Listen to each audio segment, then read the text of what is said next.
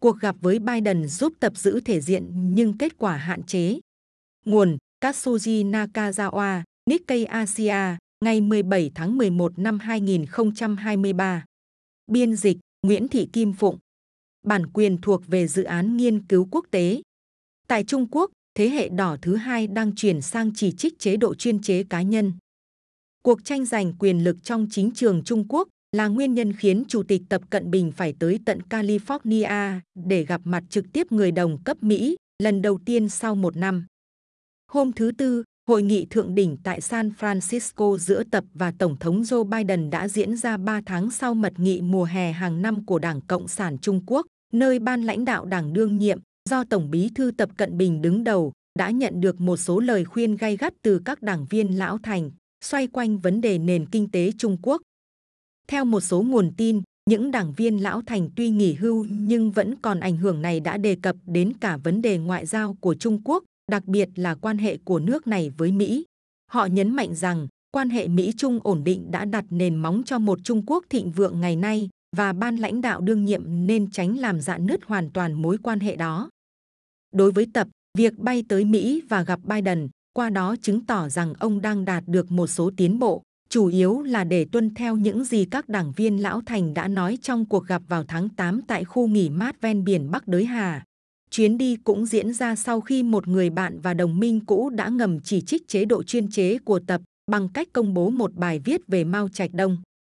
Tập và Biden đã dành tổng cộng 4 giờ cùng nhau, bao gồm một cuộc thảo luận kéo dài 2 giờ, bên lề thượng đỉnh Diễn đàn Hợp tác Kinh tế Châu Á-Thái Bình Dương được tổ chức tại San Francisco. Tôi đánh giá cao cuộc trò chuyện của chúng ta vì tôi nghĩ điều quan trọng nhất là ông và tôi đã hiểu nhau, nói chuyện trực tiếp với nhau và không có sự hiểu lầm hay thông tin sai lệch nào, Biden nói trong bài phát biểu mở đầu. Chúng ta phải đảm bảo rằng cạnh tranh không biến thành xung đột. Tập đáp lại, tôi vẫn tin rằng cạnh tranh giữa các nước lớn không phải là xu hướng chủ đạo của thời đại hiện nay và nó không thể giải quyết các vấn đề mà Trung Quốc, Mỹ hay thế giới nói chung đang phải đối mặt. Dù vậy, cả hai nhà lãnh đạo đều không mỉm cười trong suốt cuộc trao đổi, làm trầm thêm bầu không khí vốn đã nặng nề và dập tắt mọi hy vọng xoa dịu căng thẳng.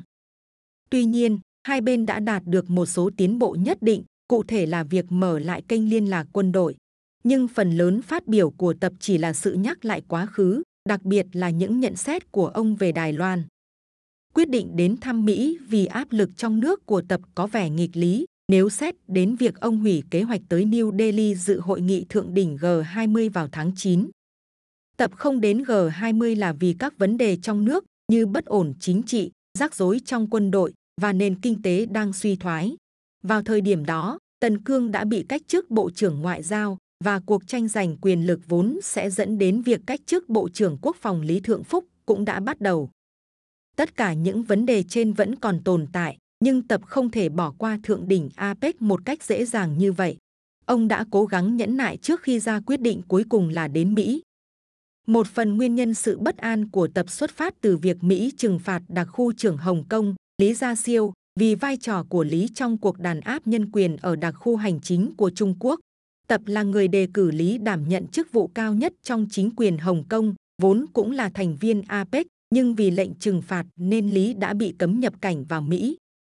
Xét đến phản ứng dữ dội ban đầu của Trung Quốc khi Lý Gia Siêu bị loại khỏi thượng đỉnh APEC, quyết định đến thăm Mỹ của Tập là một sự nhượng bộ đáng kể. Các trợ lý thân cận của Tập đã ra lệnh cho Bộ Ngoại giao Trung Quốc rằng một cuộc gặp Tập Biden phải diễn ra. Nhà Trắng biết Tập muốn đến San Francisco bằng bất cứ giá nào, nên đã lợi dụng điểm yếu của ông.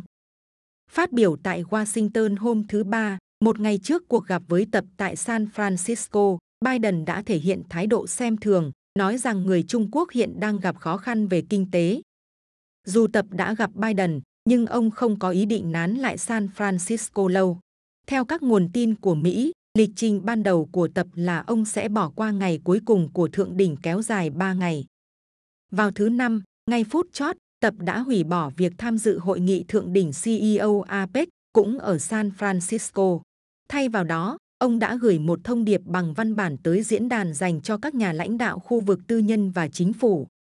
Ngoài sự bất mãn với việc Lý Gia Siêu bị loại khỏi thượng đỉnh APEC, Trung Quốc cũng không muốn cho các nhà báo toàn cầu có mặt ở San Francisco cơ hội để đề cập đến các vấn đề nhạy cảm của nước này khi tập ở đó. Đội ngũ của tập kiên quyết giữ im lặng trước câu hỏi về một phụ nữ sống ở Mỹ, người có liên quan đến việc Tần Cương bị sa thải khỏi chức vụ ngoại trưởng. Họ cũng muốn gạt bỏ mọi báo cáo về vụ sa thải bí ẩn Bộ trưởng Quốc phòng Lý Thượng Phúc và những tin tức về cái chết đột ngột ở độ tuổi còn khá trẻ của cựu Thủ tướng Lý Khắc Cường. Các quan chức cấp cao của Trung Quốc đi cùng tập trong chuyến thăm Mỹ lo ngại rằng nếu cánh nhà báo nước ngoài liên tục đặt câu hỏi hóc búa về những vấn đề trên, nhà lãnh đạo cao nhất của Trung Quốc sẽ bị mất mặt. Quả thực, các nhóm lớn người biểu tình chống tập từ khắp nơi trên thế giới đã đổ về San Francisco, nhưng các nhân viên của ông đã cố gắng giữ họ tránh xa tập. Cuộc gặp tập Biden được tổ chức tại Philoli, một khu biệt thự xa xôi, nằm cách San Francisco khoảng 40 km. Theo một nguồn tin ngoại giao có liên quan đến quan hệ song phương, địa điểm này được chọn vì phía Mỹ đã cố gắng thực hiện một loạt các yêu cầu về lễ tân ngoại giao do Bắc Kinh đưa ra, nhằm duy trì thể diện của tập với tư cách là nhà lãnh đạo tối cao của Trung Quốc. Sau khi bước xuống một chuyên cơ tại sân bay quốc tế San Francisco hôm thứ Ba, tập trước tiên đã được chào đón bởi một quan chức lễ tân hàng đầu của Bộ Ngoại giao Mỹ, chứ không phải bởi Thống đốc California, Gavin Newsom, hay Bộ trưởng Tài chính Mỹ, Janet Yellen, hay bất kỳ quan chức Mỹ nào khác đang có mặt tại đó. Vị quan chức này đã thông báo ngắn gọn cho tập về lịch trình của ông. Nguồn tin ngoại giao nhận định đây là một việc làm bất thường, nhưng đã được Mỹ thực hiện để đáp lại các yêu cầu chi tiết của Trung Quốc.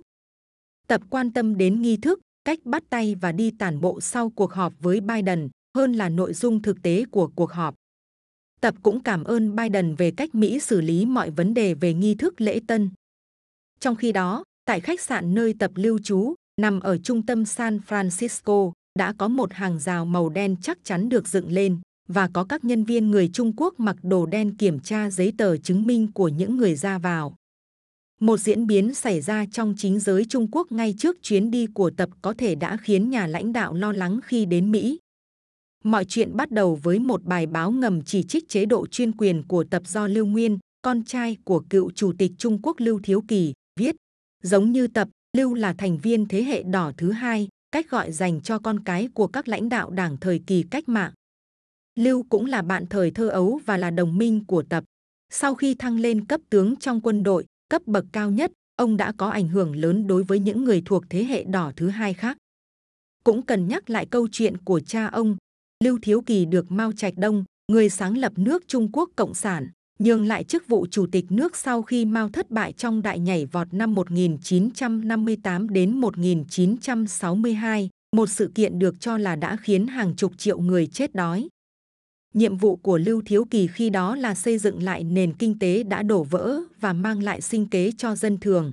Nhưng sau đó, Mao lại phát động cuộc cách mạng văn hóa thảm khốc trong những năm 1966 đến 1976 nhằm lấy lại uy tín và quyền lực đã mất, giam giữ Lưu trong điều kiện hết sức tồi tệ. Lưu cuối cùng đã bị đẩy đến chỗ chết. Bài báo của Lưu Nguyên là một nghiên cứu về Mao. Ở đầu bài viết, ông tuyên bố phản đối chế độ chuyên chế cá nhân và ủng hộ dân chủ nội đảng nhân danh cha mình. Tuy nhiên, công chúng lại xem bài báo này là sự chỉ trích chế độ hiện tại của Trung Quốc. Một chuyên gia quen thuộc với thế hệ đỏ thứ hai ở Trung Quốc lưu ý rằng bài viết đã xuất hiện sau khi những người xung quanh tập bắt đầu sử dụng chức danh lãnh tụ nhân dân, vốn mang hàm ý sùng bái cá nhân. Chức danh này từng được sử dụng trong thời gian chuẩn bị cho Đại hội Toàn quốc của Đảng vào tháng 10 năm 2022, khi tập giành được nhiệm kỳ Tổng bí thư thứ ba. Vị chuyên gia cho rằng bài viết của Lưu Nguyên rất đáng chú ý vì nó biểu hiện sự bất mãn gay gắt của những người thuộc thế hệ đỏ thứ hai. Đầu tháng 11, khi tập đang chuẩn bị cho chuyến thăm Mỹ, một buổi hòa nhạc lớn đã được tổ chức tại Bắc Kinh để kỷ niệm 125 năm ngày sinh của Lưu Thiếu Kỳ. Nhiều thành viên thuộc thế hệ đỏ thứ hai đã đến tham dự. Một nguồn tin tiết lộ, Điều thú vị là những nhân vật thuộc thế hệ đỏ thứ hai có mặt tại sự kiện đã trao đổi quan điểm ở hậu trường. Truyền thông Trung Quốc đã đưa tin về buổi hòa nhạc kỷ niệm, dù không hề rầm rộ. Bài báo của Lưu Nguyên đã lan truyền trên mạng từ trước buổi hòa nhạc, nhưng ngay khi có ý kiến cho rằng bài báo là ngầm chỉ trích tập, tất cả những nội dung và tài liệu liên quan đã bị xóa khỏi mạng Internet Trung Quốc. Hành động nhanh chóng của cơ quan kiểm duyệt cho thấy những người xung quanh tập đã nghiêm túc xem xét bài viết của Lưu đến mức nào. Lưu Nguyên là người có công giúp tập giành được nhiệm kỳ tổng bí thư thứ ba chưa từng có tiền lệ, vì Lưu đã giúp tập thực hiện chiến dịch chống tham nhũng trong quân đội. Tập sau đó cũng được bầu lại làm chủ tịch nước Trung Quốc.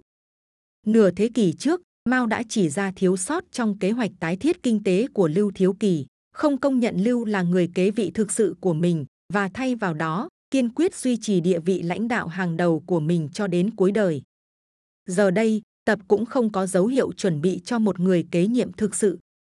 Nhiều quan chức đảng cho rằng Tập sẽ hướng tới nhiệm kỳ Tổng bí thư thứ tư tại Đại hội Đảng Toàn quốc năm 2027. Họ cũng tin rằng Tập sẽ hướng tới địa vị lãnh tụ trọn đời.